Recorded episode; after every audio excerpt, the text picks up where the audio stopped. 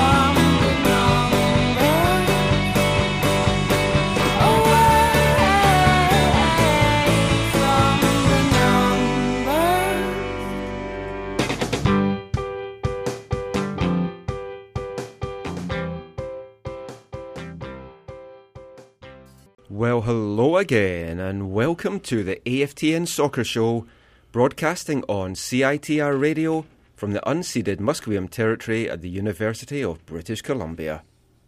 If you're listening to this on the podcast, this is episode 184. I'm Michael McCall, I'm Steve Pander. And I'm Zachary Adam Eisenhower. and it's the first time that we've had all three of us live in the studio. It's been a busy, busy weekend. I mean, Steve and me, we've been watching wrestling non-stop. It's been it's I never remember it being this busy. Oh, you guys. Zach- Zach's just shaking his head. It's like WrestleMania weekend. Okay, I know you haven't tuned in to listen to wrestling chat. You want to hear some football chat because it, it's been a busy football weekend as well. And a successful one for once. Yeah, that's quite rare. Yeah, for this year Yeah, and for last year. Vancouver Whitecaps got their first win of the season. They did it in some style as well. They've got four goals, their first home home goals of the year. And basically, I think up to about the 60 minute mark, I was starting to fear a little bit for Carl Robinson's job because it's like it looked like it was going to be a, another another bad day at the office. But they turned it around. They got a 4 2 win. We'll kick things off just with a, a slight recap about the game. General feelings of it. How did how how did you leave the game? I mean, were you were you overjoyed? Well, first off, why are you why why are you fearful for Carl Robinson's job? because you have to look at the schedule coming up. Five of the next six games on the road, if they hadn't got their first win done and dusted, I think the pressure would really have been amped up on him, especially if they don't overcome Tigres on Tuesday. I just think there is a growing section of the fan base that would have been calling for his head. Yeah, but but but to interrupt you, sorry. Uh, if you know the FO, they are not going to be listening to the fan base. They're going to be looking at the bottom line, which means that if they do fire Robinson, they'll be paying a coach on this that's not going to do anything for them. Bingo. And then on top of that, they bring somebody else in um, that they have to pay as well, and that's not going to happen. So Rob Robbo is uh, basically good for the year. I, I think I've just actually clicked for the first time that that's what Brek Shea was going on about. He was talking about the FO. Yeah. Yeah. Yeah. How do you get suspended for talking about the FO? Well, I get, I, we might get suspended from this show if, if we start talking about them. Um, but yeah, four two win over LA. I've got to be honest. I just I I didn't see it coming. Yeah. Yeah, no, it it, it, did come a little bit uh, out of nowhere. You know, the that many goals. Uh, I think there was a lot of things that went into the the positive performance and the positive results from from uh, last night's match. I think I, I think there's a one. I think the break uh, I think really helped both in uh, I think preparation for those who were in town. Some players went out of town, and I think you saw Christian Bolaños and Kendall Waston go and have mostly positive experiences with their national team, and I think that helped. Well, they connected on a goal.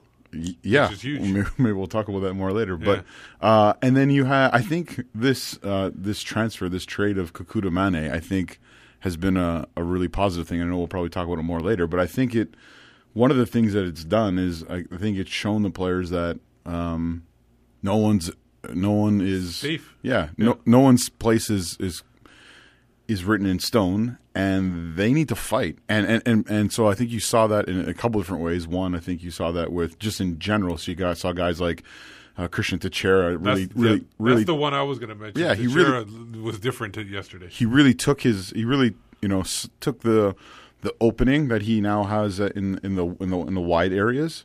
He took it to heart, took it seriously. He was had, atta- attacking the box. had a yeah he had a he had a really great game overall. Besides scoring a goal, besides setting up a goal, whatever. Um, and then you saw Matias Laba um, have a really positive match as well, a, match-winning performance, a match-winning brace, and he, and you got to think that part of that is the fact that he has more competition for his place in the team um, with uh, the arrival of Tony Tchani, and also the working with Tony Tchani. Um, I think was a was a huge was a huge thing for him. So I think I, I think there was a, a bit of a fire lit, uh, lit under a number of the players uh, in what's happened transpired in the last two weeks, and I think we saw that. Plus, let's be honest, L.A. was not L.A. was not really great. Yeah. I mean, Well, the coach would definitely agreed with that. yeah, and we're going to hear a little bit from the from the coach later. I was was going to talk about this after we talked about the game, but we will talk about it now. Tony Tchani coming in, as you said, it's kind of like giving the players a kick up the ass. It's it's kind of been the possibly what they've needed to, to just show that none of their, their places are safe. Kekuta Manneh was literally one of the faces of the team in that he The was face, used. I think yeah. the face of the team. But- Everybody knew him. his face was also plastered all over the city on Yeah. billboards and transit and stuff like that. He was one of the more well known players. He was one of the more recognizable players. To the American journalists, he was like hyped beyond belief Yeah. because he's American. Yeah. And it would be 100% hype if it wasn't for Alfonso Davies. yeah, and a little bit overhyped. Yeah. H- him going should send a message. And I I asked Carl this yesterday in the press conference, and he, he kind of skirted around it. He didn't really answer it, which was similar to when Zach spoke to, to Robbo uh, on on Friday at training and, and was asking him a couple of questions that he kind of just skirted around as well. But Well, he he partially answered, I think. yeah, I think the second time that, that you asked him, I can't even remember what the question was now, but It was a solid question. It was I'm about w the reasons. Uh, I asked him about. Well, I, well, I think you, you said ask this question. Ask something like this if it doesn't get asked about. Was Kekuta moved on Oh, in part because because, of of his his def- def- defensive defensive deficiencies, deficiencies? yeah. And so Carl basically said, "Well, his contract, blah blah blah blah blah." Which th- that's And a huge thing. It is a huge. It is a huge thing. So then I said to him, "So I hear you saying that this is mostly about his contract." And then he went on and basically said, "Well, we have a lot of wingers." Yeah. So Yeah. there- it's it's a multifaceted thing. Contracts a part of it. Depth in the position is part of it. A need is a part of it. His defes- de- defensive deficiencies must be a part of it. I think the biggest one is yes, is the contract and. Again, there are many sides to the, to the to that diamond. There's many many facets to that to that that some maybe we can get into, and, and some we probably can't. But I think I think you are right, Mike. That the the, the big thing was the, the, the, whether it was uh, intended to be an effect or not. It the uh, effect on the pl- other players on the team, uh, like we said to Chera, um, uh, a couple other guys. It did ha- it did look like it on the field. They were attacking the ball. They were they were attacking the net, and they were playing with more purpose. And they weren't like it wasn't um, uh, kind of a walkthrough. Although they did have that really bad moments in that in the first half when they allowed the two goals. I mean, when, when I'm thinking about the players that, that had to step up, the two that instantly sprang to mind were Laba and Christian Techera. And they got the message. They, they totally stepped up yesterday. Both were excellent.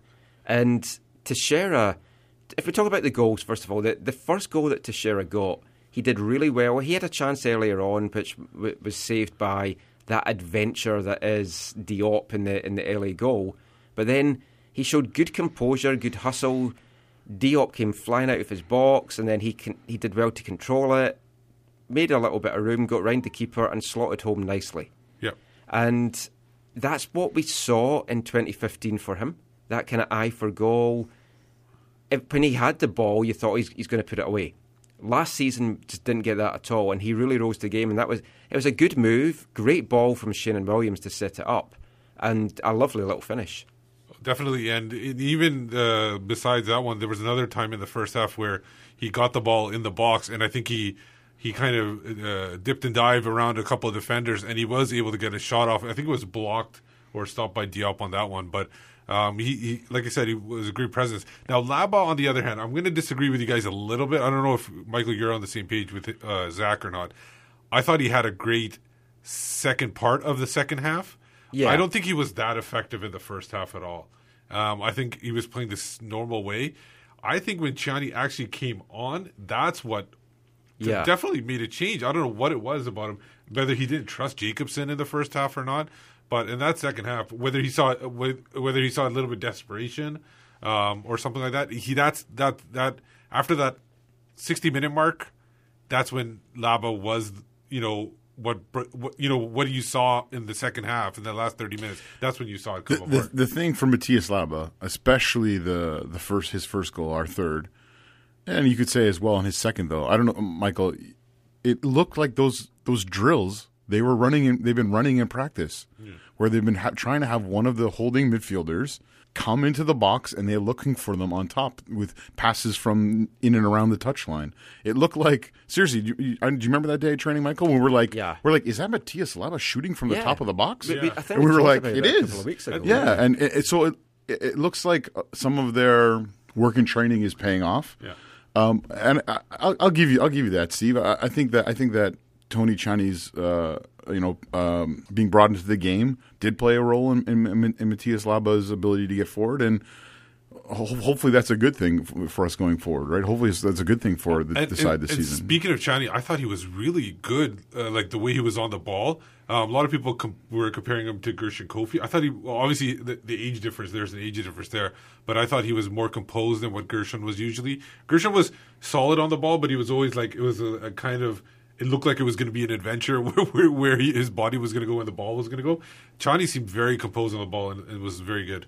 Yeah, I mean, one of the things we talked about during the first half was like Matty Laba. I think it was during the first half. There was one break where he was just sauntering back. In fact, it was the start of the second half. He was just kind of sauntering back, and I tweeted out, "Oh, same old Laba, just showing no urgency to get back mm. because he had pushed forward." Yeah.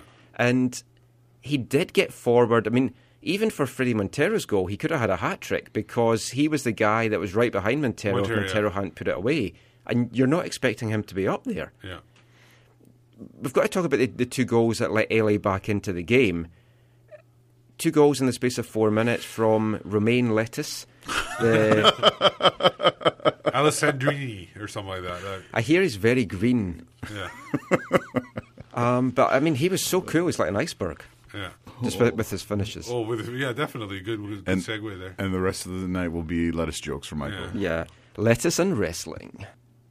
The the finish that he had. I mean, Well, he- the first shot was just a power shot. They just he just powered it by Ousted off his number of body parts and off the post and everything. Um, the second one, definitely, you're right. That that finish was fantastic. Um, he, he was able to uh, bide his time. I, I remember I saw the replay on the goal. I saw the replay on the goal, and, and he basically bought his time at the top of the box, um, allowed the defenders to kind of uh, dip in there, and then he hit his stride into into the top of the area, and that's when uh, um, found him at the top of the box. So I think that was very effective. I mean, the, the the second goal that LA got. I mean, the first one obviously was a bit fortunate. It just kind of bounced off David Ousted's nut, and it had crossed the line. He did his best to try and like get it back and claw it back, but I mean, it wasn't going to happen. But then the move for that second goal was really good, and it was a really cool finish. And he looks like he is going to be a, a really key player for LA. And we're going to talk a, a little bit about LA in the second part, as well as some other stuff in MLS. But when they went two one up, you thought, "Oh no, this is it. It's it's the same old same story." old, same old story. Yeah. But then Caps knuckled down a little bit towards the end of the first half. Had a great chance when, Thanks to Diop again. yeah, well, no, before that, when Oh. Erik Hurtado and Christian Techera were piling forward, and Erik Hurtado, Mr. Confidence, thought, you know, I I, can't score from three feet out. I'm going to try and score from just over the halfway line. Eh, eh, And okay, Techera eh, was open. Techera was open Yeah, on the, the pass on- to Techera was okay, the- of the course. pass. Yes, Christian was open for a pass. I'll give you that. But Diop was off his line, and I can't. I can't. I can fault Erik for not making the pass, but I can't fault him for for trying. Like, I, I can fault him for trying when there was a pass on. But the one thing I will defend her, uh, Erik, Erik on, and Zach might be right. Maybe he thought Diop was so uh, out of his Yeah. mind that he saw Techera all, all open on the top, and he might he thought maybe Diop might go for Techera, so he Oh, might yeah. try to catch him out of the net. I mean, well, to be honest, anything was possible with Diop. yeah. Yeah, because I mean, if you look at the second chance where we had an like Diop was outside the box and we had an open net and we tried to pass, End we of the tried first half. End of the Yeah. first yeah, in the first Yeah. half, and we tried to pass it around. It didn't come off either. Yeah. and I you, you probably would have loved to have seen Alfonso chip from distance then, right? So Yeah. we we, we had it both ways in that in But that there's, end there's of the chipping half, from and the neither edge one- of the box, and Yeah, there's chipping okay. from the True. halfway line. I mean, how many Fair how enough. many times does that come off? I've seen Xabi Alonso do it a number of times. So, do you do you feel Erik compares with Alonso? No, because there he's one's a midfielder, one's no, a striker. You should have started stop there. No was the right answer Oh. right off the bat. Anyways, the second half. yeah, second half, LA pushed initially. Yeah. They, they their coach, which we'll hear later, was he felt that they should have had the game killed off by that point, but they didn't. Yeah. But uh, we, the, the second half started with Montero Oh, yeah, up Mon- top too Monte- as well. yeah. Montero came on Which at the I think half. it made a difference already a little bit in the starting the half. Erik is injured. He has a foot contusion. He left the locker room yesterday on crutches. And I heard he had a boot. I didn't see the boot because I was talking to Sam Adekugbe at the time I- as he kind of hobbled past. The last I saw of him is he was being carted from the dressing room to the exit of BC Place in a in their little Cart. golf cart John Deere thing. It was a boot. Montero came on, immediately added a bit of spark, and it, it raised the question. I asked Robbo this: if he was good enough to come on and play forty-five minutes, why wasn't he starting? And you're, you've got two ways of looking at it. Mark Weber. I was talking to him about it, and he said Who was also hobbled. he was also hobbled on crutches, actually. So What happened to Weebs? Oh, he's had an operation on his, his foot, so he's going to be out of action for a, a few weeks. Oh, Weebs. Well, he's kind of out of action anyway, but it's like he's going to be even more out of action for, for a few Weebs weeks. has all the action he can handle. But it's okay. He, he had a personal coffee carrier yesterday, which was myself. I had to like carry his coffee to his desk. And for no him tip stuff. either. That was No, he, he, he How- said. did he get there before the elevator broke or after? Before. Oh, Oh, no, sorry, he got there during the elevator breakage because I heard him. uh, Because I let him know that the elevator's broken, dude. Yeah. So you got to use the other elevator.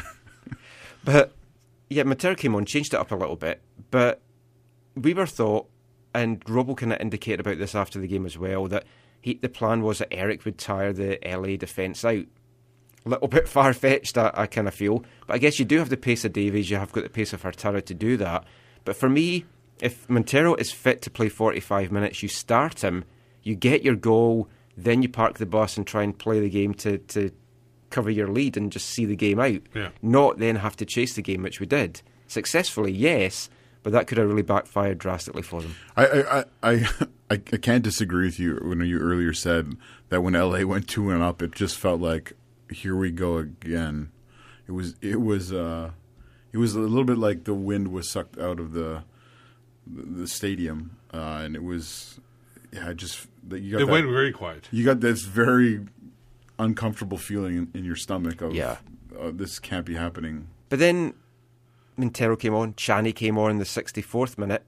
Three minutes later, after this great masterstroke tactical genius, uh, as Robo said afterwards, of bringing him on, the Caps were in the lead 3 2. Two goals, Within a minute. just over a minute. I Was ti- right? yeah. Well, only because of the celebration. If you talk, if you don't, don't count the celebration, it's Oh, within, yeah. within seconds it was. Um, uh, the first goal, Alfonso Davies with a great uh, uh, cross into the box. Techera gets it. He does his little in and out, uh, gets a shot on goal. Diop, as you would expect, spills it right to Montero. F- Great finish by him. I think we've finally got that clinical striker. Yeah. that we've been looking for. We, we we know Montero can offer that, but I mean, this is the kind of chance that for the past two seasons has fallen to players in the box and they've not been able to convert it. Montero's not on the pitch long, still not fully match fit. He gets one of those chances and he puts it away. Even if he just gets a few of those a season, it's more than we've had from, from our strikers in similar situations in the, the past couple of The thing, seasons. the thing is, he, it's not that. It's all like you said. He he can finish it, but if you look at the goal itself, he he like he sets himself up in the right spot, just like alongside or just behind this uh, the center back. It was uh, Vandelli at this point, and as soon as the ball got shot in, he made uh, the no like a run to the where the rebound he thought would be because he saw Diop like pushing it this way. He went right to that spot. He caught it, controlled it, and slotted it in. It was a fantastic finish. Then then it was kind of like the Matty Laba show. Yeah, he started and ended the second. The yeah, third I mean goal. that that third goal was fantastic. He dispossessed the LA player, set it up, still went forward, and sweet finish from the edge of the box. A great strike. We know that that Laba has that in his locker. We've took seen his him. time. Yeah, and that that was the thing that you said was a bit different. He had well, he had tons of time. He had no one around him Yeah. for starters. I don't know where the marking was for that goal, but he it was a sweet finish, and we've seen him strike long range shots before. The That- goal in Portland. Yeah. Yeah. I mean, he, he can do that. So that gave the Caps a three-two lead, and then after that, they were ne- never really troubled at all. And they got, but they got the and they got the insurance goal. Laba with the second one. Yeah, Off a from, header. from his head. Yeah. And I asked him afterwards how many headed goals he'd scored, and that was his first ever headed goal in his whole uno. career. And there was a nice quote from Fredy Montero afterwards as well, where he, he basically said that he spoke to Matty Laba afterwards in the locker room, and he said, "You've got four MLS goals. I'm in the highlights of two of them." and he he seemed really genuinely happy for for Matty. And I, I know Zach, you've maybe been slow to warm to to Fredy just because he's from Seattle, but I he, thought it was from He's, he's from Colombia. yeah,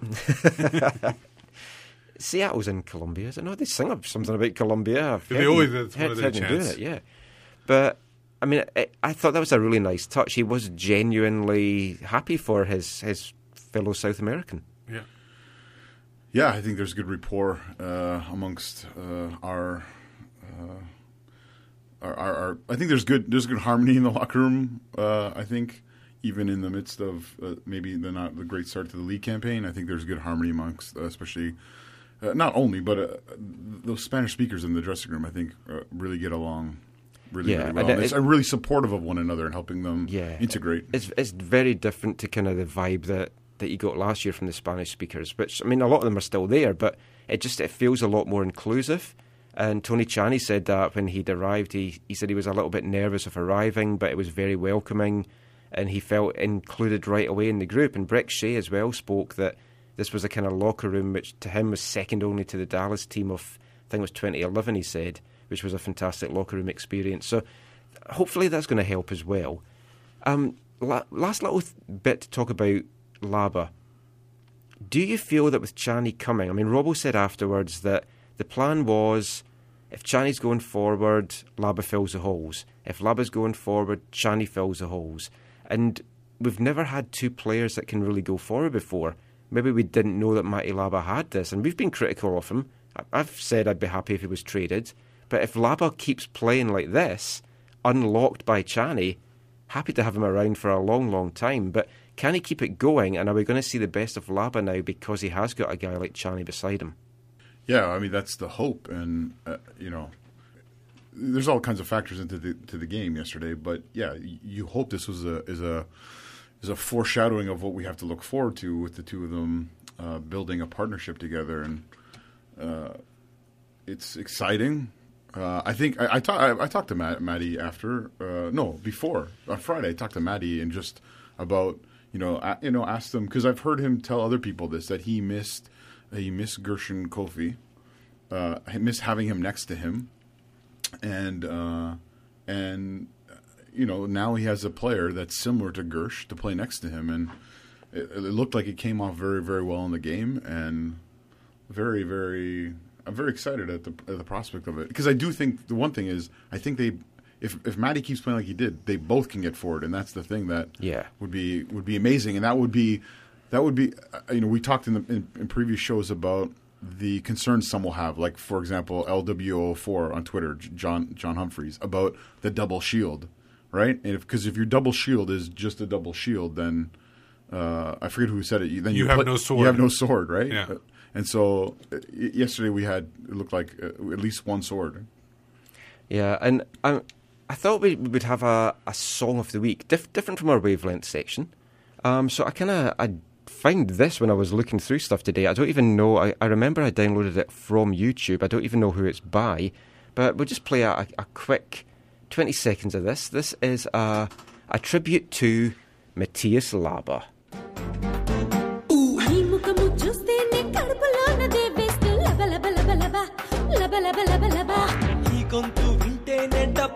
డబ్బాలో రలసినట్టు డబ డబ డబ డబ డబ డబ డబ డబ పచ్చగడ్డి వేసేసి రకమే నువ్వు లబ లబ లబ లబ That was a a little bit different. Uh, So that, that's our Matty Lava song. The Sorry, South- why why is that a? Ma- I don't understand. Why is Because that they a say matter of- lava lava. They're going laba laba laba laba laba laba laba laba. Oh yeah, some people were doing that in our section yesterday to some of our songs. It, changing it's it's some Bollywood song. So Yeah, S- Steve, I you know. I don't know. it. It's uh, I think it's South Indian, which I wouldn't recognize. There's a lot of dialects in India. It's not from the Five Rivers. No, not from the Five Rivers. It's not from Surrey. No. Oh, okay. Um, so we mentioned Erik Hurtado, and sadly, Erik looks like he could be out for a, for a little bit. We don't know how serious. I mean, a foot contusion is basically a really bad bruise. Um, but if he was in a walking boot, it sounds like it could be a little bit more than that. Hopefully, it's precautionary. Yeah, Ho- yeah. Hopefully precautionary. Hopefully not as bad as when you see a player. Yeah, when you see a player on, on crutches, you, you fear the worst. Yeah.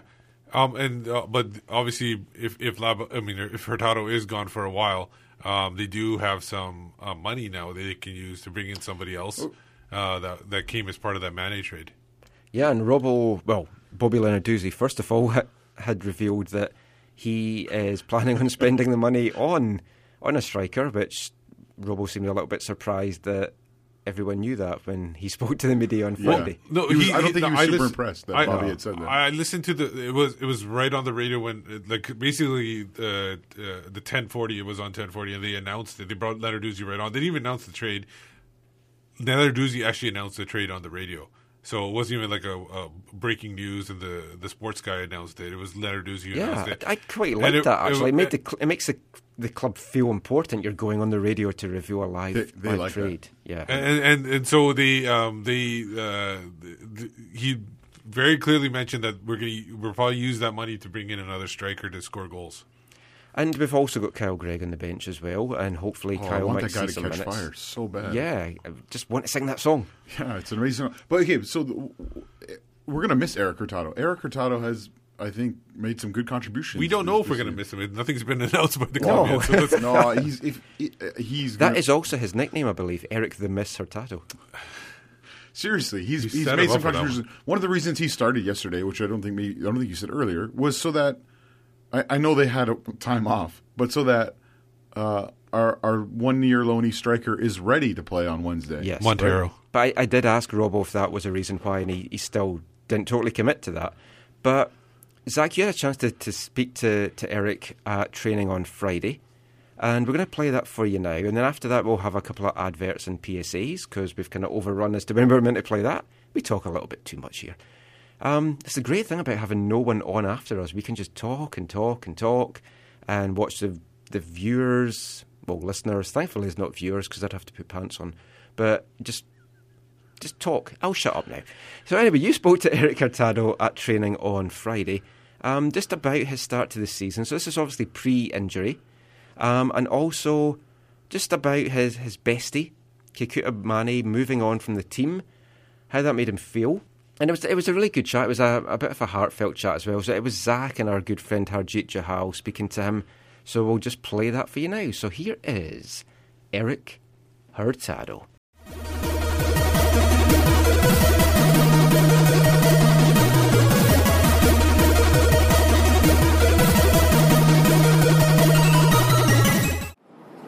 Thoughts on Kekuta leaving the team? Obviously, you guys are drafted together. One of your close friends on the team. Yeah, yeah. Me and Kekuta have been here since we got here. Uh, you know, it's a new challenge for him, uh, a new face, or yeah, a new challenge for him. I'm excited for him, and yeah, What are some of the fond memories you've had with Scooter? uh, you know, just hanging out, playing FIFA, watching movies, uh, going around downtown, walking, getting to know the city, going around the seawall, going to the beach. You know, just everything in Vancouver. Have you talked to him, gotten a sense of how he's uh, taking the last 24 hours? Yeah, um, he's taking it okay. He's excited to get to Columbus and uh, start a new challenge, start a new chapter in his life. And you know, I wish I wish him the best. What does the trade say about the team and how they're doing right now? Is it maybe a bit of desperation or a move to get the team going? Uh, I can't make a call on that. I don't think it's desperation, but you know, um, it is what it is, and that's just that's how how sports are sometimes. And you played against uh, Tony Tchani. What are your Mhm. thoughts on him in the team and how he can fit in? Uh, he's a strong player, solid, athletic, uh, box-to-box midfielder, um, and just looking forward to getting to know him as a player and as a person and training with him. And hopefully, he can a help our team like out. Koffie. So the, the, they do the farewell video for him, and of course they have to include a clip of of the of the shower scene. Oh, that Uh, did, you, did you ever get tired of seeing that? No, I mean, because it was with Kekuta, it was all good, you know. Anything that happens with Kekuta, everything's cool, you know. I mean, no hard feelings about that. Uh, it, it was really sad seeing that video. I'm not gonna lie, I teared up a little bit. Uh, he's like my brother, my best friend here, and you know. But you know, it's a new chapter in his life, and I wish him the best. And then a more serious question. Uh, I think for sometimes for fans, supporters, um, people in the city, uh, it's hard not to. It's hard not to view this in uh, a very uh, disengaged way. Yeah. It's like you're playing FIFA, you're playing Football Manager. You, you make a move, you bring a new person in, you move someone out, whatever. It's it's not a, it's not it's not real, right? Like for for you, Mm-hmm. you're missing a friend. You're missing a relationship. You, not just you, but the, your, your players on the team. How do you like? How do you process that? How do you how do you get over? I mean, you've, you've dealt with some other guys leaving in the past. How do you how does that what does that look like for you on the on the inside? Um, you know, it, it happened with a few players already so far, like you said, and you know, I just just gotta with Kekuta. It fully hasn't processed yet. You know, it started hitting me today when he wasn't at training, when we weren't laughing, making jokes in between different drills. Um, not seeing him in the locker room because he sits next to me, uh, and it's you know, it's a new challenge, and I, we're gonna keep in touch. Just gotta you know, FaceTime every now and then. Call each other every now and then, you know. Uh, but I'll keep tabs on him, and he'll keep tabs on me. Hopefully, we can visit each other in the off season. Um, and then more importantly about you, uh, the season started. You're battling for a place in the side. San Jose away. Game starts well. Yeah. Really nice finish. How does it feel to, to score early?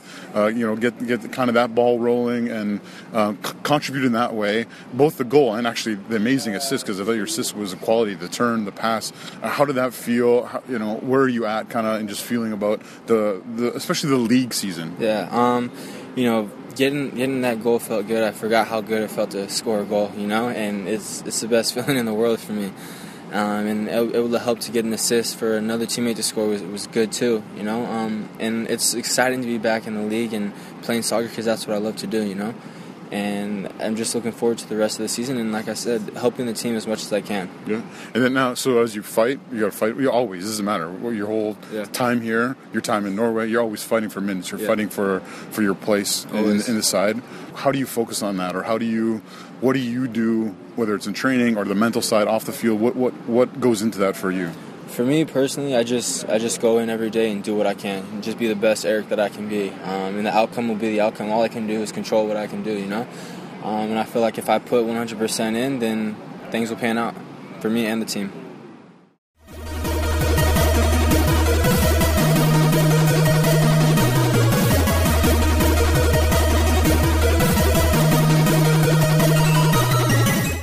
So just before the, the break there, we heard from Erik Hurtado, and I mean some good some good questions from Zach there because it is something I think that people just don't fully appreciate. I mean, it, it's easy when you're behind a keyboard. Maybe we've slagged Erik Hurtado off maybe a, a couple of times. Oh, a couple of times, yeah. Yeah, just a, just a couple. Um, but you you don't really think of the fact that they that they're human beings. No, it it it it, it kind of when you're.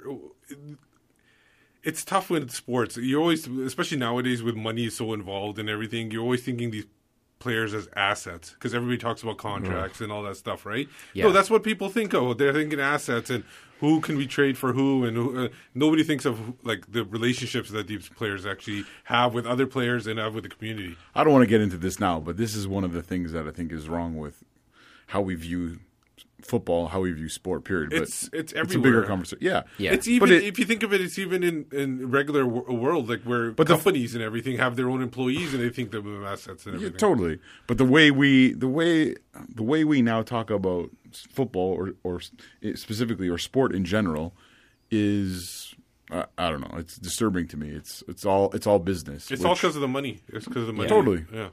And eh, eh, it, it is going to be hard for, for a player like Erik to have been here with Kekuta all that time, and then he is your best friend, and he talked about all the things that they've done in the city together, and then they, they basically, one of them moves on. And Kekuta did tweet out on Friday. He he flew to Columbus um, on Friday night. He he was with the Whitecaps at training first thing in the morning just to say goodbye to all, all the players, and then went to the airport and he did tweet out something along the lines of "Stop making me cry, Erik." Yeah. So uh, it must have been an emotional goodbye at the airport. For sure. Now, g- getting back to the game. Yeah, I mean the the last thing I was going to mention about the game. sorry. Well, what what were you going to mention? Well, I was going to ask you uh, the, about the game itself. Um, you know, they obviously won against LA. Um, is that like, is that going to be the starting of the, of the season? Like, give them a good kickstart, or is this, you know, they they have like five of six games on the road coming up. Is this going to be just a little blip, and then all of a sudden the road games again bear down on them, or is this like a good positive thing going forward? What do you guys think? Well, I mean, the midweek here we have a we have a massive cup game coming up, and so it's hard to. In some ways, it's hard to separate the two. In some ways, it's hard to not separate to not to not separate them. And so, uh, hopefully, yeah, you hope this uh, sets them on a on a run of of good form. Uh, Tigres in the cup at home, Cascadia Cup match, uh, or uh, sorry, RSL away, then Cascadia Cup match at home, Cascadia Cup match away in Portland, and then yeah, we don't play at home till like May twentieth or something. Some awesome MLS scheduling.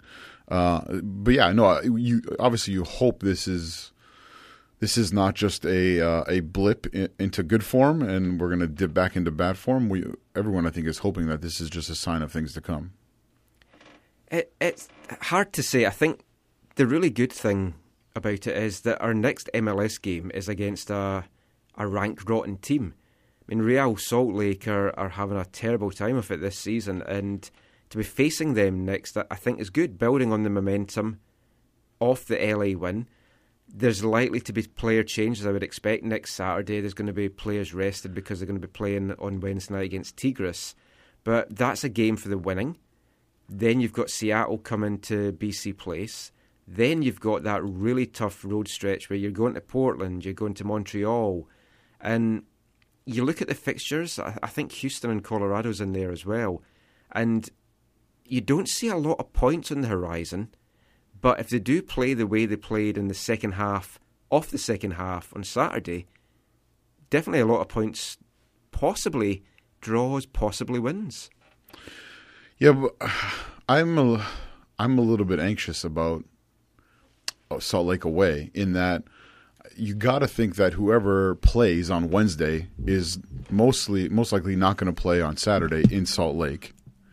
And Salt Lake, as poor as their form has been to begin the season, they've had I think one game under their new coach, and it was an awful away away loss to Minnesota. Yeah. Some people thought no, no Min- one loses to Minnesota. yeah, uh, some people were saying there's no way Minnesota's going to win a game.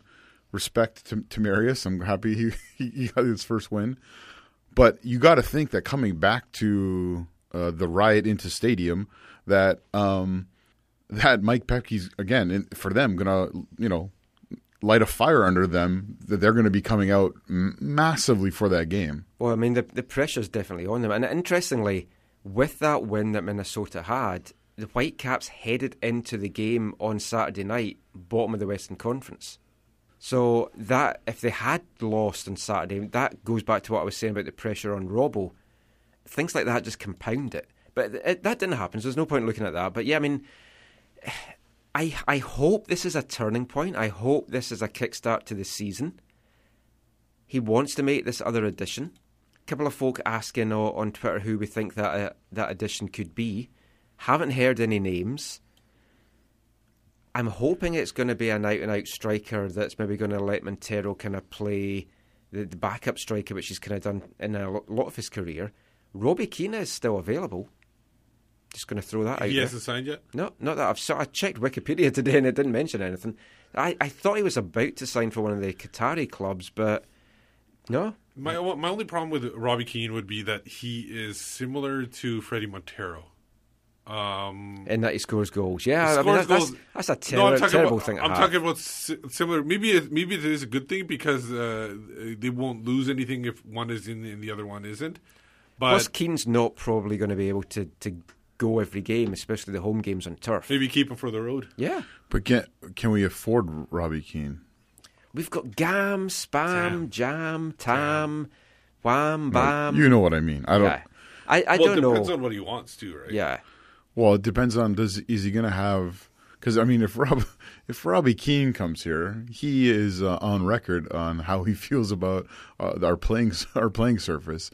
But if he comes here and plays for us, I wonder if he'll have built in to his contract that he doesn't get fined for all of his uh, outbursts about the field.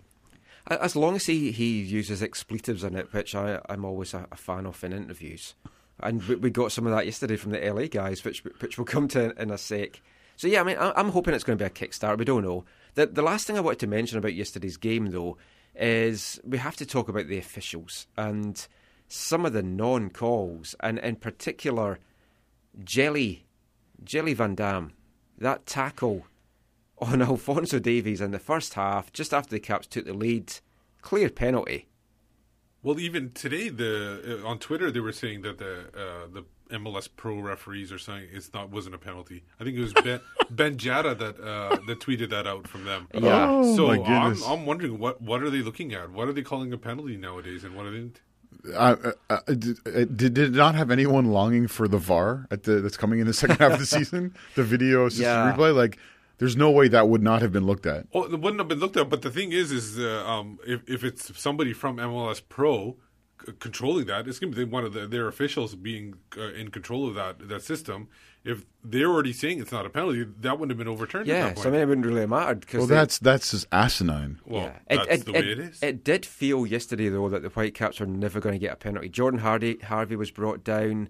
That was less of a penalty than the the one on Alfonso. But then Kendall went down in the second half, and He was, he was like he went down easy, but he did get contact as well. The, the the Alfonso one, I, I That was I- clear. it was in front That of was us. I ca- I caught it live, and it was just it was unbelievable. yeah, It, it was it was a stone cold penalty. I don't know how anyone can Like- come out. What, what, was there any further explanation beyond? No, it wasn't a penalty. th- they just said it wasn't. he just I- said it wasn't a penalty. That's what he Ah, tweeted it's- out. like you, you, you can ask the referee after the game, but I don't think they have a, re- a referee pool reporter in place this year because no one really wanted to do it.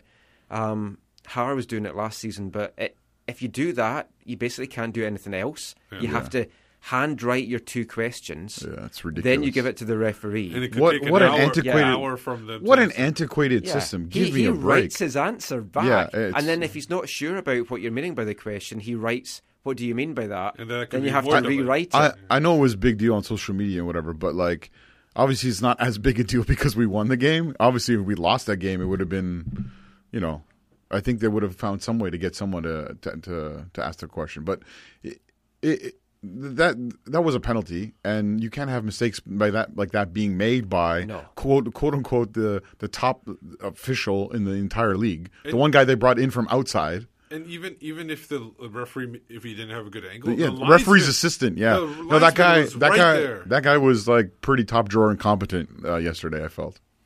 Yeah, but anyway, it didn't didn't affect the result. It was a win for the Whitecaps. LA, they they looked a different beast from the LA teams that we've seen before. I'm not just meaning because they didn't have maybe all the big star names and the like no Robbie Keane and uh, no Steven Gerrard and all, all the other guys that, that's come through. That that David somebody or other that, that, that they had for a few years as well that, that seemed quite popular. Victoria's husband. Yeah, Victoria's Golden balls. yeah. Victoria's Secret, and well, he likes his underwear. The it was a it just it felt a different LA team. It was a lot more workmanlike. I felt than than what we'd seen in, in the, the years past, and it's a younger side. They've got Lot- a lot of LA Galaxy two players that's come up as well as their head coach. Yeah, part of their residency and everything like that. Yeah. Yeah. I felt their Schalke reject in, in midfield didn't didn't have a bad game. I, I, I think he, I think he. For those people who don't follow That's uh, that's Jer- Jermaine Jones. Okay, I was trying to work out who you were talking about as well. He, um, no, I thought he had a like a respectable game for them considering how Oh, poor I- they were as, as a whole. I think he was in, in, uh, really did a good job, in, especially on one of the goals. I think he was a big part of that one. And they, they brought on job. Bradford Jamieson the fourth. Yeah. Um, and as I tweeted out yesterday, if he was anywhere near as good as the first three, then the, the Caps were in trouble. Turned out he wasn't, so they, they were actually Oh, okay man. there. But but um, BG four. But you got to look at that and you say, okay, Jermaine Jones is making what, and and we have these two central midfielders who are making What? What? Because we don't know. Yeah, well, based on last year's numbers, right? We'll find out in May. Jermaine Jones, we don't know, but based on last year's number, there's quite a difference there. And, Yeah. and I thought Jones played well, but would you have traded that yesterday for what those other two or three guys did in the middle of the park for us? Yeah, no. Um, I, I think it could be a, a, a tough year ahead for for LA. But um, they Let's- always, let's hope they, so. They always Yeah. start slow, though. Yeah, they, they do. always start slow. Yeah, but they- yeah, but they- this year they don't have Bruce. Arena. There's no Bruce Arena to That save might them. be the big yeah, thing. and the, like in the past as well, and it's something I spoke to Bruce Arena about when I went down to cover one of their Western Conference finals in Seattle. He he was talking about how the veterans that they've got, they've been there, they've done that, and they've got it over the line. Most of them are gone. Yeah, they don't have that this year. And looking at the back line yesterday, you've got Steres, you've got the LA two player yeah LA two player, the right back guy whose name I completely forgotten. Smith, I want to call him Yeah, Nathan Smith. Nathan Smith. I was right. Then it is Smith. LA two player He's an LA two player as well, and then Vangeli. uh, he he's good. I, Ca- I Cashley love Cole. What's it? It- Van Damme. Vangelli. Jelle Van Damme. I don't know. You think you're thinking of Vangelis, um, but yeah, Jelle Van Damme. I loved his post game interview.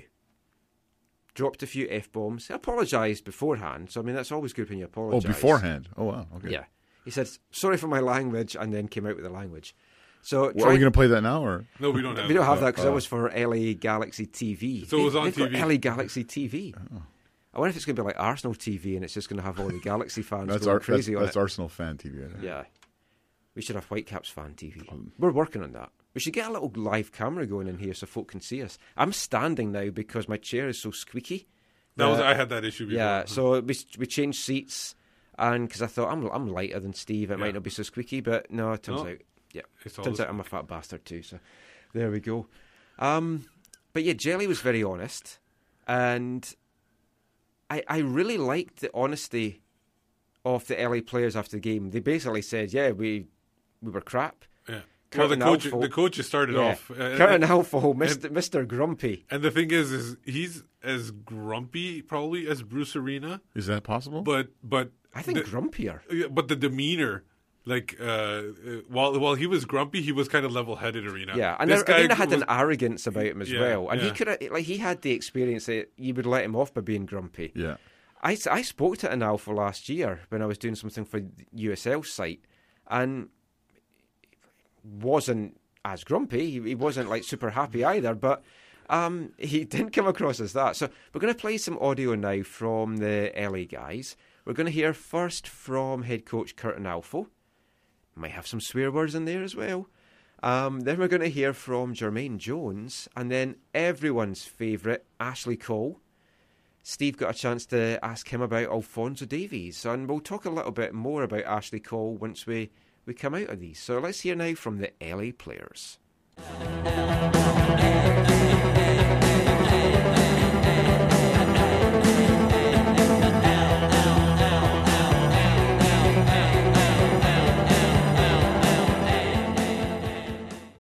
Got some got some players back, but you didn't get the result that you wanted in the second half.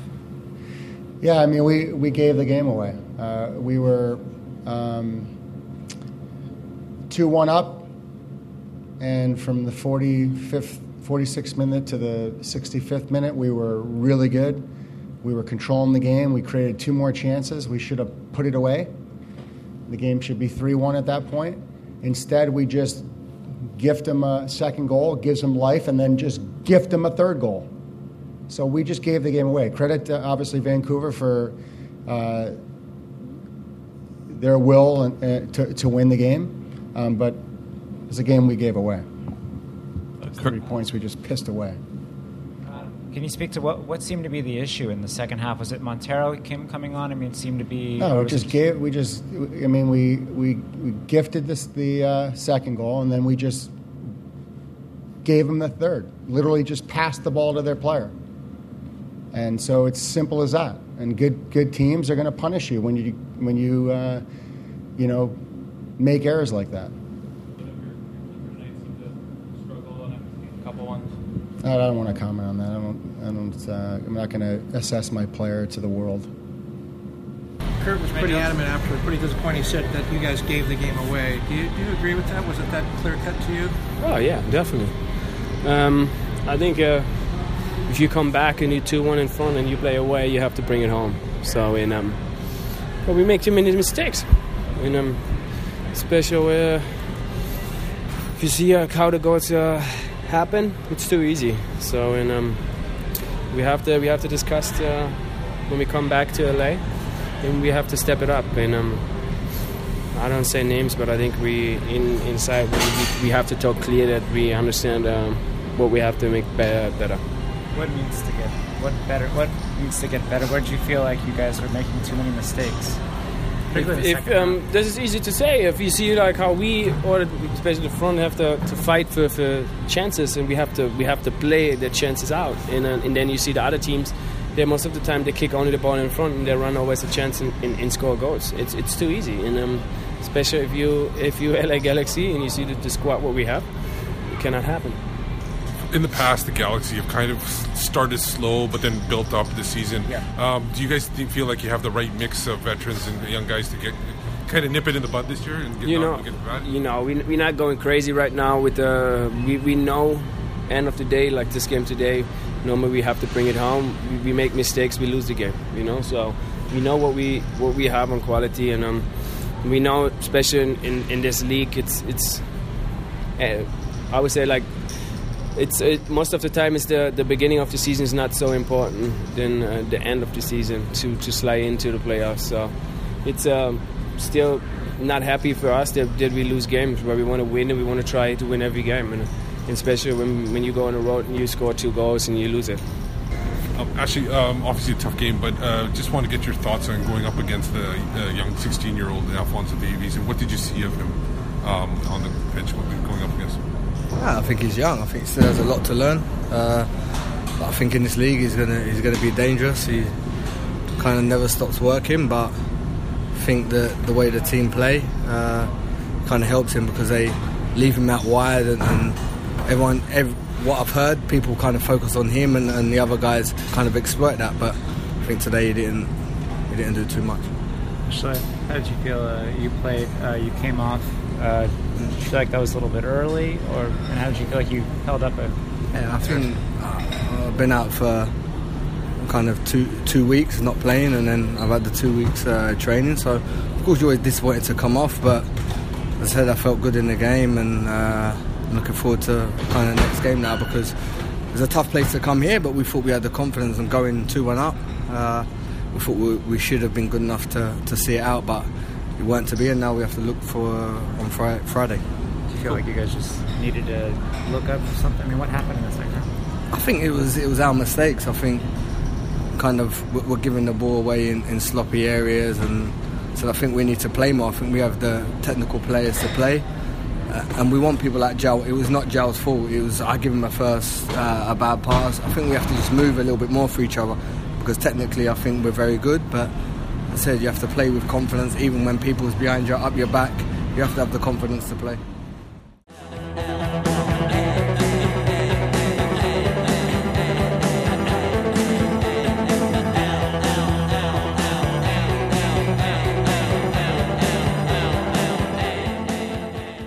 So some of the thoughts there from the LA players, finishing there with Ashley Cole. Now, the Ashley Cole one was an interesting one because he, he doesn't talk much and he doesn't like talking to the media. And the LA guy was like, You're only allowed two questions. Essentially, yeah. So Steve got in really quick with this one there because it was something that we, we were wanting to kind of find out what he thought about Alfonso Davies. Well, well, the thing is, and what I did was, and this happened uh, kind of organically as well, that uh, we got a message uh, from uh, the, the organization because they wanted that quote as well to see what he thought about. So when I talked to the LA guy, I go, I just want to talk to Ashley Cole, just want to ask him about Alfonso Davies. And he goes, that's not a problem. Then he, when he came out, it was just two questions. I know you had another question, but then the, the LA guy, uh, the guy came cover LA. He has he started asking his question, so I couldn't get to it. I, I, I'd sent Steve into the locker room with the sole purpose of asking Ashley Cole what he thought about the, the famous chant about him. I oh, feel- Ashley Cole. Is that anyway? You can find that on YouTube. So I, I'm assuming he wasn't going to be a fan of it. Uh, yeah. Uh, It's just an he might, assumption. he might be. He might just like folks singing about him. I would love to have been there, and it's like you've you've only got two questions for, for Ashley Cole and getting Ashley. What, what's your favourite jam? and just see all the LA guys going, "What are you doing?" Classic Michael. Um, classic. but one one of the AFTN team got into a little bit of a Twitter spat with Ashley Cole tonight. I'm surprised he responded. Actually, Yeah. Chris Corrigan at Sailor C86. And throwaway tweet really from Chris. He had been watching the game and just tweeted out some thoughts on it. So Chris tweeted out, and one last observation Alfonso Davies owned Ashley Cole, owned him, and copied in the, the Twitter handles for Alfonso and Ashley Cole. Ashley Cole then replied to that, going, Please don't embarrass yourself with statements like that. Uh, It's like, what? You, That's you, hilarious. you rose to that bait and Yeah. you. Ah, crazy. But, yeah, I mean, Ashley Cole, he didn't have a bad game. He didn't have a good game. I thought Alfonso Davies did well. And Alfonso Davies, you, you heard Ashley Cole there saying that Davies basically didn't do anything during the game. But Davies had a game leading four key passes. So if that's a player that didn't do anything, I don't know. I, I'll let you make your own decisions as to who was right between Chris and Ashley Cole. Uh, we've got a lot of stuff still to come, and we're going to kick things off now with our interview of the week. Sam Adekugbe, residency alumni, MLSer, on loan with Brighton and Hove Albion, the championship side that looks all set to be going to the Premiership at the end of this season. Unfortunately, he's back in Vancouver at the moment. Has an injury, a nagging injury. It's just one that that isn't going away. did they specify where it is, or Yep, you'll hear that because Okay. we we talked to him about Okay, that. spoilers. Yeah. Steve hasn't heard this yet. So I got a chance to, to sit down with Sam after the game yesterday.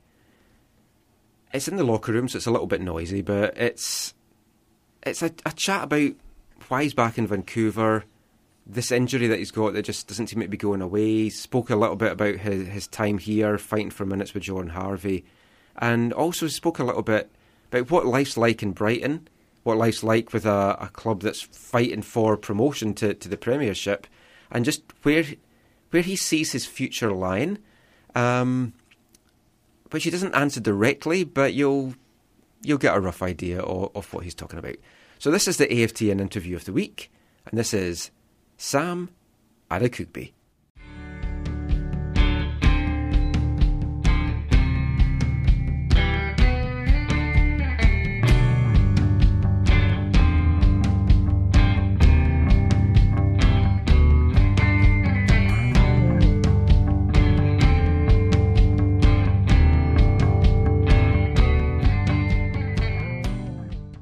First thing to ask you is it kind of mixed feelings being back? It's nice to be back and seeing all your friends, but the reason that you are back is kind of not the best reason, really, because you're injured. Yeah, I mean, it's my friends, right? So you also obviously miss them, but at the same time, I'm a bit disappointed to be back just in the fact that I'm injured and I'm having to come back to get physio. But I mean, Vancouver wants, wants what's best for me, and I want what's best for myself as well. And if it wasn't getting better there, I mean, not, I'm not blaming anyone.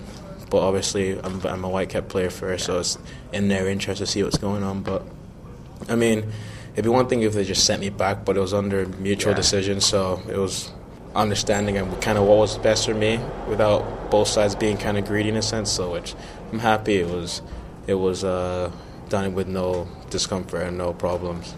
How are you feeling? Because I've been following you since since you went there, and obviously you've had a couple of injuries. Robbo kind of indicated it was kind of like a nagging injury that's not going away. Yeah, I mean, I've had it's been it's been stop start because I would like to think that I've done well there, but at the same time, I've been I've had injuries. Um, I've been having like a hamstring problem. Um, it's hard to say it's it's it's not serious because it isn't serious, but it has been a nag. And with the timeline, I can almost count it as a serious problem, but I don't look at it as that. that. Um, I don't have any muscle tear, so it just which is a good news. It's just like a, a nerve problem, which is obviously kind of a, a result of what my hamstring is going through. So when people hear hamstring, I think, oh, it keeps tearing it every time. It's not the case. I haven't torn it once. I've just been getting almost it's called referred pain from my back into my hamstring. So it's just something I need to get sorted out and to do what's best for myself in the end. Your, your time in Brighton, it looks like you're you're having a great time there. You've been playing with under 23s, but you're playing in the League Cup. You made your, your debut in the Championship as well. How have you found your year there so far? Um, it's, it's been good. It's been bad, but I think it's all a, a bigger picture, kind of learning how to deal with these situations. I was with the 23s. I made my debut, did all these kind of things, which was good. I wanted to be involved with the first team. That was what my ambition was, and I was able to get there. Um, I was the only one that's kind of made their debut from the 23s in the championship, so I'd look, I'd take it as a positive. At the same time, I've, I've had troubles with the injuries, which is kind of as I get up there, I get kind of drop back down. As I get up there, I come back down with the injury. So it's been a bit annoying. I like to think if I was fitter, or if I was fit, I would have been able to play five, ten more games. Based on obviously the season is, you never know what happens with injuries there, and there's been times where I have been injured, which has kind of been in, at the worst time, where that was my probably my chance to play, but. I guess it's part and parcel of the game, and you're never gonna know until you go through it. So it's difficult because I've had injuries these last four years, and they're really frustrating. But it'd be one thing if there were things that I weren't doing correctly, and then as a result, I'm getting injuries. But if I look at my couple injuries I've had here in Vancouver, they've all been kind of like non-contact, or they've all been something where I couldn't. There's nothing I could have really done about it. It'd be one thing if I was pulling muscles here and there, and, it, and I kept pulling them non-stop, and that's when I'd be more worried. But if I'm rolling my ankle or um, someone's tackling me and I'm hurting my knee, then there's nothing I can do. So it's disappointing because I'd like to think I would have made a bigger impact here at Whitecaps if I stayed fitter. And at the same time, I'd like to think I would have made a bigger impact at Brighton if I stayed fitter. But it is what it is. I am disappointed, but there's nothing I can do about it. I just kind of have to get over it and get on with it. And that's kind of what my mentality has been because the last four or five years, well, since I've kind of become a professional, my it's been I've gotten there, come back down, I've gone there, come back down, and it's a bit war, it's a bit worrying. But when I look at when I've been up there, I've been able to kind of do my thing. I've been able to please the fans and make people happy. I mean, at the same time, I've been able to do that. I don't think I'd be at Brighton if it wasn't for what I've been able to do before. So I think there's upside and there's also a downside, but it's just a matter of almost getting over this hill and then just having a good curve from there. I'm not really worried as to what I can do as an ability because I know I know what I can do and what I can't do. It's just a matter of doing it repetitively. You were you were training with Brighton before. Mm-hmm. They obviously liked what they saw that, that they brought you over. How, how did this move come about this time around? Um, I guess it was a series of things. I mean, I spoke with Robo. Robo, Robo knew. Robo thought I was ready to play, obviously, but at the same time, Jordan Harvey was playing very well. So I can't blame anyone. It was just a, a case of where I've got two very good players who are both vying for minutes, and it's difficult to split the time. And Robo thought, at this time, I can't hold you back anymore. You know, I'm not trying to hold you back, but he's also he's not going to take someone out that isn't playing, that is playing well. You know what I mean? So it wasn't a matter of me saying, "Oh, Rob, I want to get out of here. I'm not playing." It was just a matter of Jordan's playing very well. I think everyone's seen that since Jordan's been here, he's gotten better and better every year. And Did you push them? Yeah, That's- at the- but at the Oh, same time, I've tried to get. I got to a point in my career where it's people know what I can do. Now it's a matter of doing it consistently, and that's where things kind of like cornered. So it came about. I went to go train um, through Robo and um, Chris Hughton, obviously.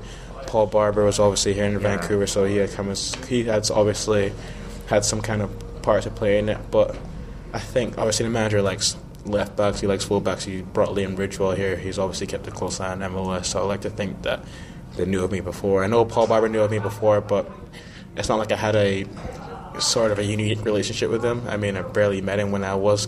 If you think I, when he was here, I was only 15, 16 Yeah, at the time. true. So I think it's obviously a series of things, but at the same time, it's a good thing because ultimately Vancouver want to sell their players to Europe, and I've been able to kind of get kind of bridge the gap by getting in there, even if it's in a weird way. But I've been able to still get there in a sense. So it's a series of things, but it's just a matter of me playing regularly, and if I can do that with the 23s, which is still a good league to be playing in, in England, then it's a matter of that. And then if I can even on top of that be getting minutes in the championship, I don't think there's anything wrong with that at the same time. So I think all in all, it was just a something that worked out kind of in a smart way for the long term. Obviously, here there's not promotion or relegation. I'm used to that from being back home. What, what's it like being involved in a club that it looks like the Premiership bound and knowing if you stay with them, you've got a chance to be in the Premier League next season? Oh, was cool. I mean, I, I like promotion and relegation because obviously it puts fear in people, but it also brings out the best in people. I think it's hard to judge what it was like at Brighton because Brighton's winning every game. Yeah. So you, you don't know what when things are going well. No one's saying anything and no one's kicking them a fuss. I mean, and they've kind of they've started off well and they haven't stopped. So, but you can see other teams where where they're coming to and they're just looking to work corners, free kicks, and all that. And you can see when one goal goes in, they kind of look like they've all been shot and everyone just kind of sinks. So it's cool to see that. I mean, I really like it because based on the fact that it, it gives you something you want to win as much as you don't want to lose at the same time where here you want to win and you want to keep winning which is also good but at the same time losing is always in the back of your mind in England which obviously you don't want to do because everyone's in trouble but I just think it's I think it's really cool to be honest it just it brings out the worst and the best in people That's great. Thank you so much for your time, Sam. Good luck with the injury and good luck back at Brighton as well. Appreciate Thanks. it.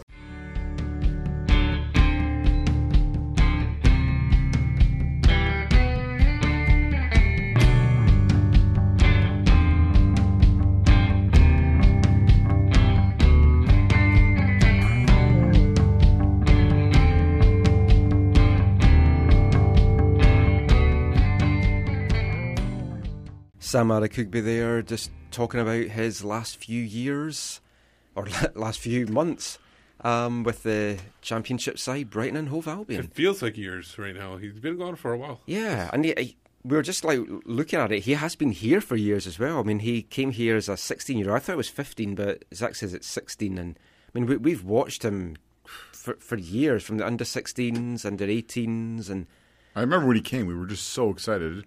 It was kind of like like Alphonso, but like there was only a few people were watching him play the residency Yeah. games, and and he's not on a a different position and all that kind of stuff. But yeah, I mean, I remember when he came, we were all so excited. Like we were like, this guy is going to play for us in the first team.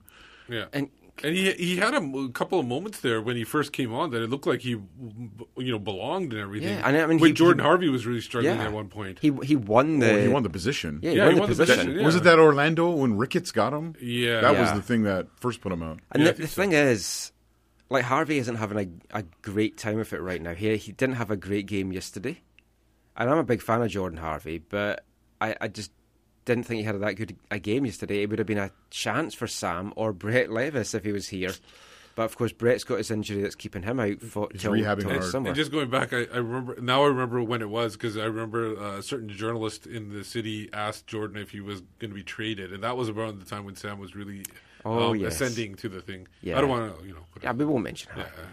yeah. Um, so, question to put to you guys from listening to that is what you feel his state of mind is just now. He definitely cut a little bit of a frustrated figure, which is understandable, but it has to be really worrying for him. It's kind of like a Kekuta situation in that he keeps getting injured, and Sam's got this injury that they're just they can't seem to get to the bottom of of helping it. And when you're a young player, that, that's a big, big thing to carry on your shoulder. Well, I, I think it, it's probably similar to Kekuta as well. It, uh, Sam, you know, publicly said in that article a number of months ago or however long ago it was, he wants to be in Europe. Like, you know, he said in that article, no, no, no disrespect to my club or to the fans there.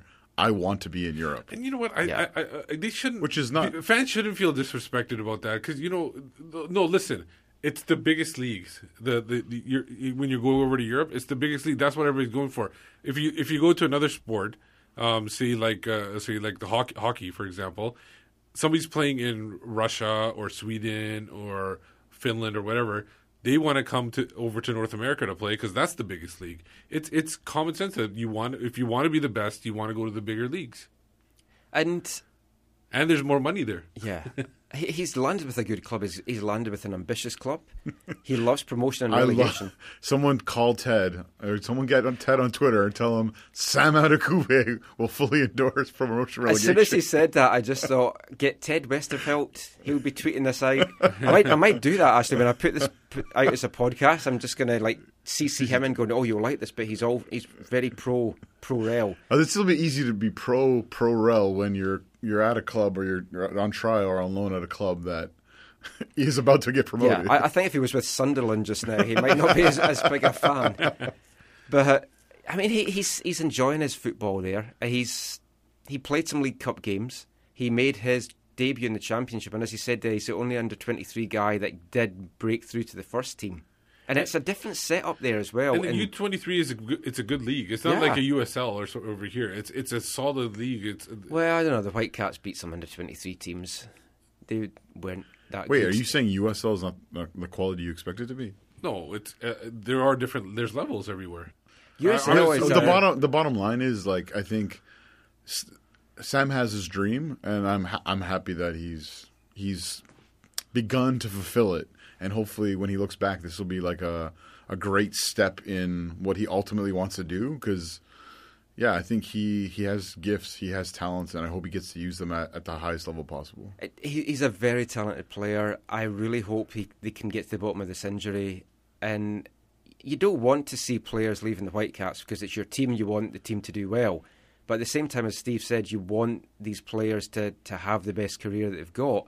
And the thing, and the thing, and the thing is, is when they become, uh, you know, past their prime, and maybe are not good enough to play in Europe anymore, because you've given them that, that nice send off, they might come back, um, and and play Yeah. for the Whitecaps, and maybe like a age 31, 32, where they can bring experience for the younger guys. No, you can't say MLS is not a retirement league. Shh. I didn't say retirement. Oh. I said past their prime. there's, a, there's at least one player I know who wants to come back to end their career in Vancouver. Oh, it better not be Marcus Haber. No, it's definitely Okay, not Marcus that's Haber. good. Gershon Ne- Koffie? Never been a fan of his. I could, that, yeah, that could be. He wasn't good enough when he was here in his prime. Never mind when he's past his No, prime. I think he was in his- Gershon Koffie. I think he oh. was or in Marcus his. Haber. I think he was in his learning period. Now he's hitting his prime right now. Well, I've not been following Scandinavian football. I, I Well, he's playing in a possibly 4 1 4 1, and he's that sole uh, guy in front of the back four, and he's been enjoying it. Took a knock in training on Saturday, so didn't play in their 2 1 loss today. But uh, no. For all your Hammarby news, tune into the AFTN Soccer Show. Um, Kianz Froese actually scored two goals this weekend for Fortuna Düsseldorf. Yes. That's good. So- what, what division did they play in? Second Bundesliga. Yeah, I was going to say Bundesliga. Well, it was for the first team, right? I know it was it was Bundesliga Zwei. No, but he, it was for Fortuna's first team, right? It's like saying Bundesliga Zwei. Yeah, genau. I, I did German at, at school. I was You did gesi- a I was German? Gesegnet. You did I- a German at school? I, uh, yeah, oh, the German teacher. Wow. Um, that's a whole other story. I won't even talk about the French teacher. I'm assuming her name was Helga. No, but like we do call Germans Erics.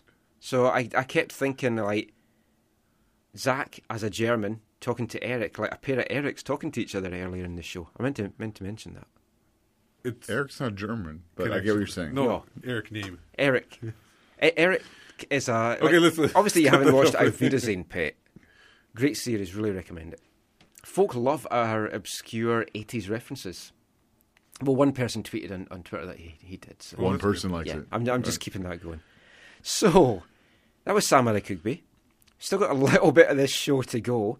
I had hoped to get to some tweets as well. Um, oh, oh, we will. yeah, we will. Now it's our wavelength section of the show. And we're going back to the 1980s. Actually, no, What? we're not. We're not. We're going back to 1992. This was a seven inch single that came out in 1992 from the band I Ludicrous. We featured them on the wavelength section of the show before. If you're a first time listener, Wavelength is where we play a football themed piece of music. This is from the English punk band I Ludicrous. You can find it on their two CD compilation, 20 Years in Show Business. This is I Ludicrous with a, a song I'm sure all fans will relate to. We Stand Around.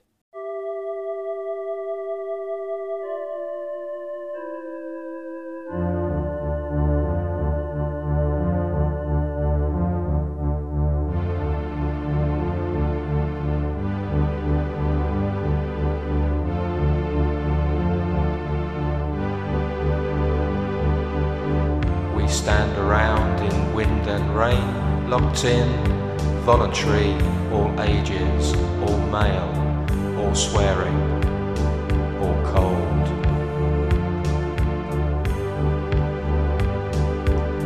We sing and sway, we punch the air, we shout out names, we seek a way. In pens we huddle, in corners too, we shout out loud, we shout abuse.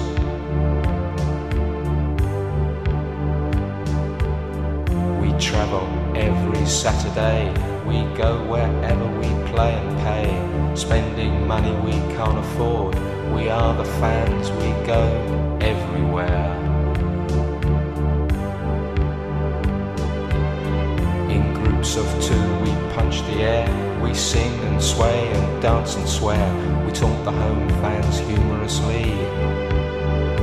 Policemen eyes us with ill-disguised contempt.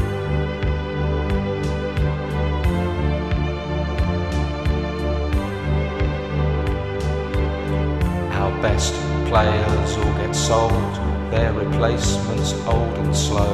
The manager aids the Sunday leagues, we have no youth team anymore.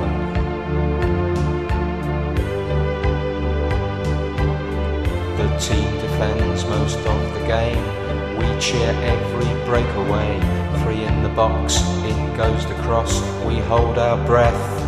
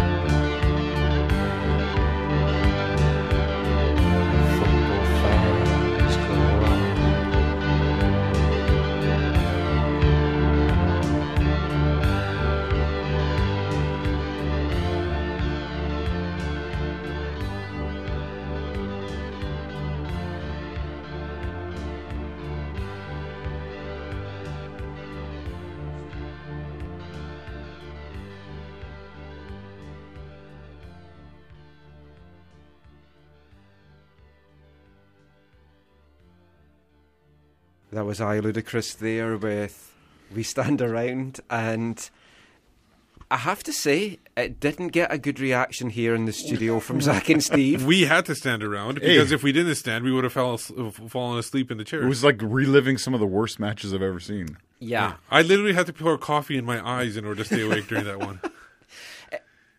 In hindsight, half past midnight Oh, on a Monday morning. Michael breaks out a dirge. Yeah, maybe not. I should have gone for one of my punk ones. When we go- when we do that morning show, then we'll we'll definitely put these kind of songs on. Yeah, it, it's really good lyrics. Though. Sorry, what? A morning show? What? When you get that morning show slot. Yeah, yeah. We we had a chance to do this at seven a.m. Six it was. six, eight to six to eight. six to eight, and then we also got offered a seven to nine. I just didn't think that our content would be really suitable morning drive material. I'm not even sure if it's like half past midnight material, but I guess we'll we'll find out. Okay, so for the next two hours of the show, um, got some more I Ludicrous songs lined up here. no, let, let's let's look ahead to the Tigres game. Tigres coming on Wednesday. Robo called it Mission Impossible. Wow. Do do do do do do do do do do do do. They're down do, 2-0. Do do do do do two nil two nil do do. It, it, it will be if we give up a goal. I think. I need think sleep. If we give up a goal, it's really I'm on pain medication. It's really not gonna. It's really not gonna be a, No. a fun match. Fredy Montero said after the, the game on Saturday that the, the plan is to get an early goal and then just take it from there. The danger with going for that early goal, though, is you are going to leave yourself open. If Tigres take advantage of that, it is game over. What one away goal at any point in the tie, and it's pretty much going to be game over unless the Whitecaps can score four.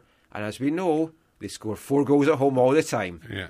Hey, And eight Free goals. haircuts. Hey, we scored four goals. Whatever. Yesterday, we scored four goals against Portland. It's doable. We we scored four goals against Chivas once. Actually, in two of our last four MLS oh. matches at home, we scored four goals. Yeah, no it's problem. possible. Yeah, It's possible. Wait, is Diop going to be playing in net for Tigres any chance? that that would be good. I well, mean, by the sounds of it, and I don't know how accurate this is, it sounds like they're going to be bringing academy players to play up here or something like that. So who knows who, who like what kind of unit they're going to have.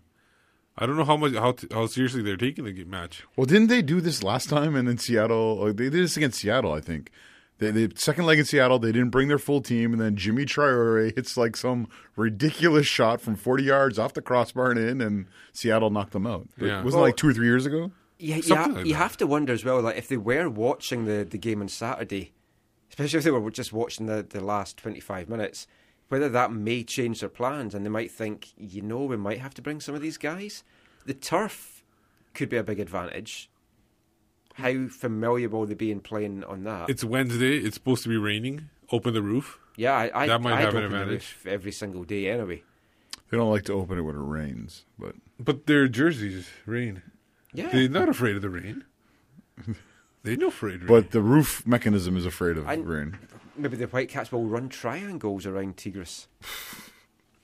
It, it's going to be. That's what they need to do. The Barcelona triangles. Yeah. Yeah, I, I think what's going to happen is, uh, I, you know, at first I thought for sure that they're going to play the first half similar to the way they played the, the two halves in Monterrey. They're going to try and keep it tight and then look to come at them in the second half. I think having talked to some of the players, I think that it's more likely that they're going to be a little bit more, as you said, looking for a goal while at the same time being committed to keeping a clean sheet. Yeah, I mean they, they have to be tight to the back. What do you think, guys? Four one three two with Laba and Montero on top.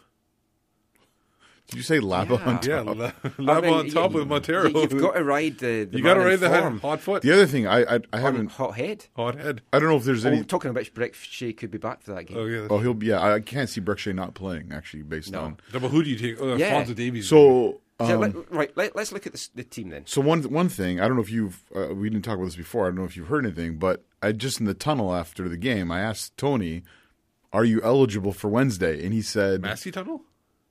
Oh, the tunnel. Okay, gotcha. Sorry, we, we, we're not allowed in the tunnel. No. No. And Tony's on first name terms with him already. It's, Yeah. And so Anyway, I just you- said, you "Are you Tony. are you eligible?" And he said, "We're working on it." So because Oh. the, the rosters are supposed to go in like a week ahead of time. Yeah. Well, no. Um, you were able to file for the New York Red Bull second leg 48 hours before that leg. Oh, then he should be eligible. So they should be eligible. Oh, sweet. So, Mr. Tchani should be available, otherwise known Tony too. Tony the Chain Tchani was a, another tweet that we had suggesting a, a nickname for him. But obviously, Ousted, do you keep the same back four that, that we saw against LA? Sheanon Williams did well, so I, I can't see them putting in Nerwinski for that. Even though Harvey hasn't been playing that well, I, I, I can't see them kind of doing that either.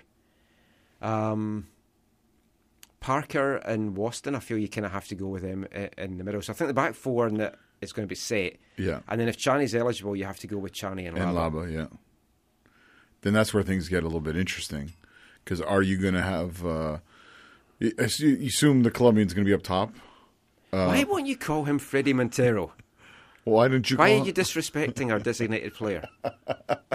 We've had complaints. Oh, oh, have you? I don't know, probably. Yeah, yeah, no, I don't think so. Uh, it's not like he. It's not like he played for Deadpool. He he listens Who- who- avidly to this. Who, He who's up is- at twelve forty to listen to this anyway? Who's complaining at this? Fre- time? Fredy No, hey. Is up listening to this. Well, let's just hope he scores a goal, or two, or three. It, it's the midfield that's the tough one. Come in Front, Frontero, that's, that's, that's his nickname. Frontero is up top. It's like Church Churcherado. We've got Frontero.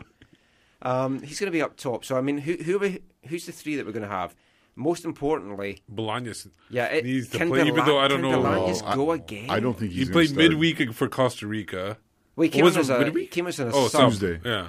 But he, he played. He started on the Friday, came on as a sub, then Yeah. started on the Saturday.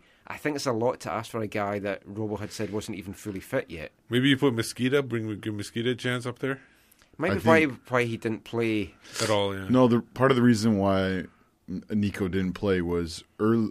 I think at the end of the first week off, he he had a bit of an issue at training. Hmm, not and, s- again. and yeah, I don't think anything crazy. And so he, I think he s- uh, got treatment for a session or two, but he was in full contention for this match, this last match. But I think maybe the thought was, okay, he had a little a little niggle, whatever.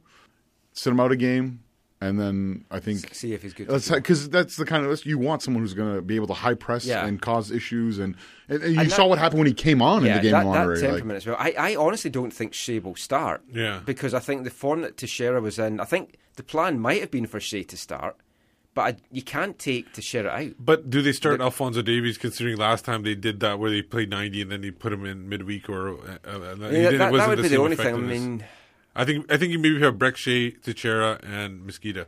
Techera could play on the right. Yeah. Well, that's the natural place where he usually plays. And then Techera there, Mosquito in the middle.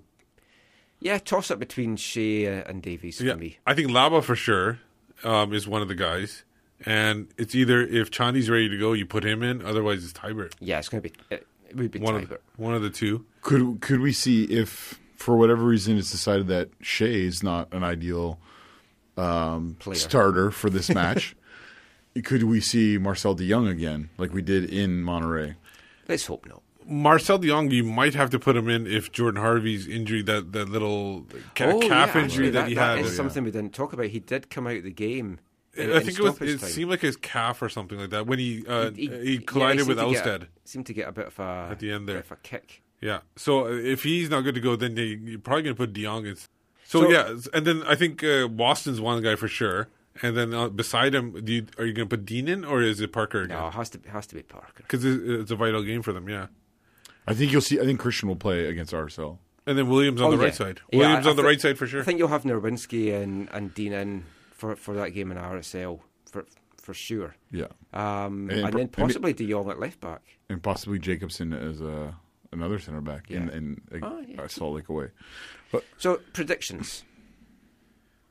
I'll kick things off. So no, no one wants to rush in here. Well, I'm thinking right now. I am going to go for a heartbreaking 3 1 I knew you were going to say that. 3 1 Whitecaps victory on the night, losing On to our- that 97th minute stoppage time Tigres goal. On a penalty. No, Oh, not a on, penalty? on Kendall Waston Oh. tripping over the ball because Kendall Fredy Waston Montero gets in his road, Wait. and then Zach just goes and loses it. Come on. Kendall's been great as captain, man. No, I'm not. I'm just, Fucking. I'll No, go- I, I do. I, I I'm going to go with three one. I'll go two one Whitecaps, so that that obviously So, means uh, they don't get through. Come on, Zach. Oh man, I want us to win two 0 I want us to win as well. and, to go to go to go to extra time, and then it's a bit of a crapshoot from Yeah, that would be exciting. Be kind of crappy because I have to then file two pieces for MLS and I'm working the next morning, but I, I can live with that. I, I, if, if it's something I want, I want them to win four 0 If, if it's something I want, I don't want to. I don't want to win two 0 and then go to extra time. Just win it in regular time. Ti- Tigers to score first, and then the Whitecaps to score, storm back with four, goals. The- Four one has been a nice score for us in the Yeah, past. place would go crazy. And I'll tell you how optimistic I actually, maybe secretly am. I am meant to be going for a week down the Oregon coast after the Timbers game on the 22nd of April, but I have not booked it yet because that clashes with the Champions League final, and I'm thinking I, I could be at that.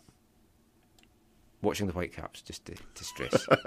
Not, not watching Pachuca take on Tigres.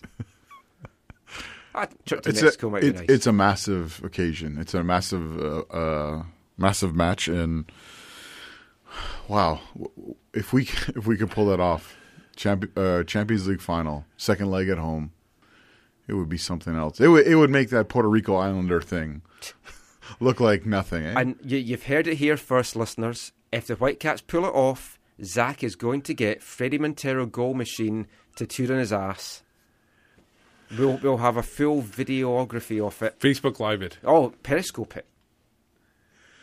Periscope. And the thing no is- periscopes No, anymore. no, no, no periscopes near his ass.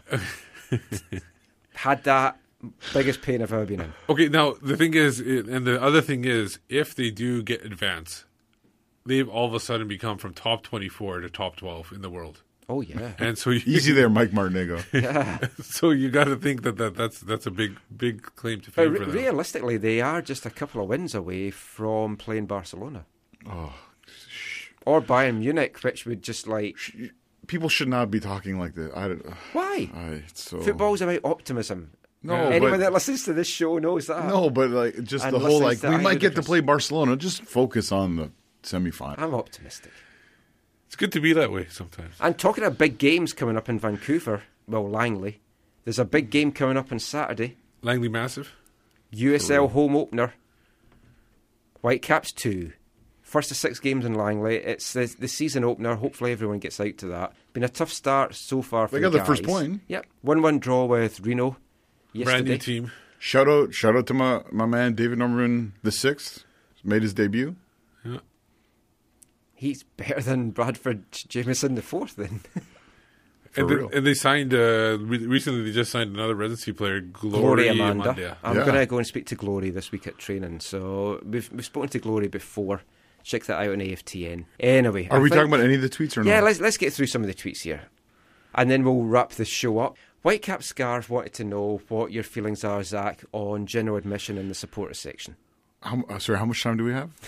Gonna- Um, 30 okay, sec- the- There's not another the- live show until 8 a.m. I think we're, we're good to go. ten The short version of, of this is that um, many supporters uh, for a long, you know, a number of years have been involved in various forms of discussions, uh, and I think right now there's uh, some people from uh, from our our movement, Curva Collective. There's some people from uh, the Vancouver Southsiders that are working hard at trying to um, present a uh, some options for what that might look like going forward. And so, uh, I think they'll know we'll know more about what that what the possibilities are in the next month or two as it pertains to, to, to 2018. I think I think it's a one. Uh, I, there's obviously a lot I could say about this. I think this is one of the mistakes that our front office made going into MLS.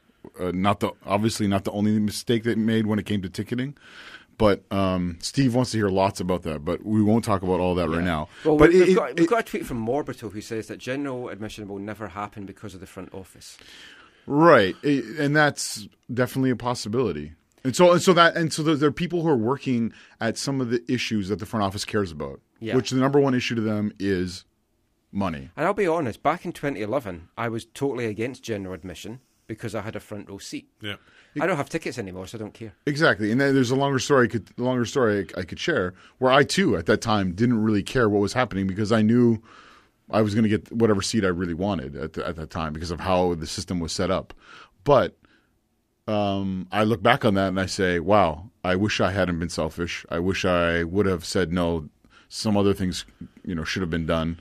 And I've, you know, for me myself, I've worked hard to make it a part of what we do in Curva Collective because we run our section as general admission, and it Yeah. works totally fine. And we run away sections uh, with um, multiple groups as general admission, no problem. But mostly no problems, you know. I Ludacris should come up with a song about general admission. I think so. I think I would be Oh, I've able to got one. That, that's in next week's show. Um, couple more tweets. Morbido again says, Our pro referees taking the piss. It was a clear penalty. Yeah. Um, and the pigeon casuals say that we think that pigeons might be the way to go for 21st century post game communication with the refs. There you go. Maybe a bit quicker than writing stuff down. We sort of answered this already, but Whitecap Scarf also asked about Sam staying in England. He, obviously, he's going to go back. He's he's here just for this. He's going to go back as soon as he can. Yeah. And his loan goes till June, and I, I think even if hopefully beyond that for him. I think if even if Brighton Hove Albion maybe don't want him, that I think he's probably put in a good show enough that other Champions League teams might be interested. Championship. Championship. If Champions League teams are interested, we're going to make a fortune. Yeah. Um, Morbido again says blame ticket pricing on Paul Barber. Barber didn't care about supporters because he thought this was Europe. Piss off fans. Who cares? More waiting in the wings. Oh, yeah. And Morbido did work at the front office at that. Time. Right, but Paul, it wasn't Paul Barber alone on that. I think that actually came from higher up, from ownership. But he, he did come here, and Morbido makes this point as well. He came here with like a UK mentality for things that don't work like that over Right. here. So it Pa- took me a uh, while to realise. But stuff. Paul Barber, I, and I know, I know Morbs had issues with him. Paul Barber, I will say this: Paul Barber was no friend of football supporters, but I think our football club would be in a far better place if Paul Barber was still. Uh, was still involved in, in, in being one of the stewards of it. I think he did a lot of good things when he was here, and I think he wanted to do more things, and some of those things didn't happen or couldn't happen. And like a lot of like a lot of people who, when they don't necessarily fit in with certain people in our front office, they don't stay here long. And we we could we could have a whole show about that. Maybe we will one day. That's not for tonight. If you're still with us, thank you so much. This has been the longest show we've done so far.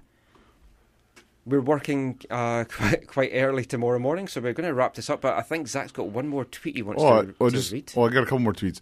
Uh, someone asked about do we see Kadin Chung getting a first team contract, which is probably kind of difficult with Williams and Nerwinski, right? I think let him let He's- him. he's not ready yet. Let him cook a little bit in uh, WC two for now. Could Paolo Tornaghi be traded? No, he's No, he'll be released if anything. No, if no. he, he, He doesn't need to be released. He's in no, the- no. I'm he's just in the I'm last saying, year of his deal. What I'm saying is, if he doesn't, if he if he doesn't stay with the Whitecaps, there's no market out there for backup goalkeepers. People could just pick up whoever they want. There's a lot of good guys coming through. So It- July first, he can do what he wants too. Yeah, right? yeah. his deal's done. Uh, do, do we talk about striker? No one knows who the new striker is. no, Robbie Keane. Robbie My Keane. guess. Human. Yeah. Anyway, that is going to be it for this episode of the show. Thank you so much for listening. I'm Michael McColl. You can find me on Twitter at AFTN Canada. I'm Zachary Admizar. You can find me at Zachary AM on Twitter, and I'm part of the movement Curva Collective. And my name is Steve Sandor. You can find me on Twitter at WhitecapsBeat. You can read all our Doesn't- stuff away from the numbers, aftn.ca. And I'm also the Whitecaps beat reporter for MLSsoccer.com and the Western Conference reporter for USLsoccer.com. Thank you so much for being with us for this long. We'll maybe make it a little bit tighter when we do the podcast, who knows. But I hope you've enjoyed it. Feedback's always welcome. You can drop us a line at aftncanada at hotmail.com. But until next time, thanks for listening. Take care. Uh-uh. Beat those Tigres guys. And mon the caps.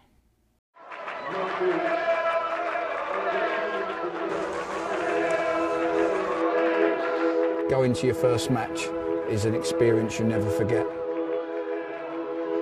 The atmosphere of what's going on around the pitch looks beautiful, and you always look and go, wow, I'd love to play here one day. If you get the bug, it's going to stay with you for life.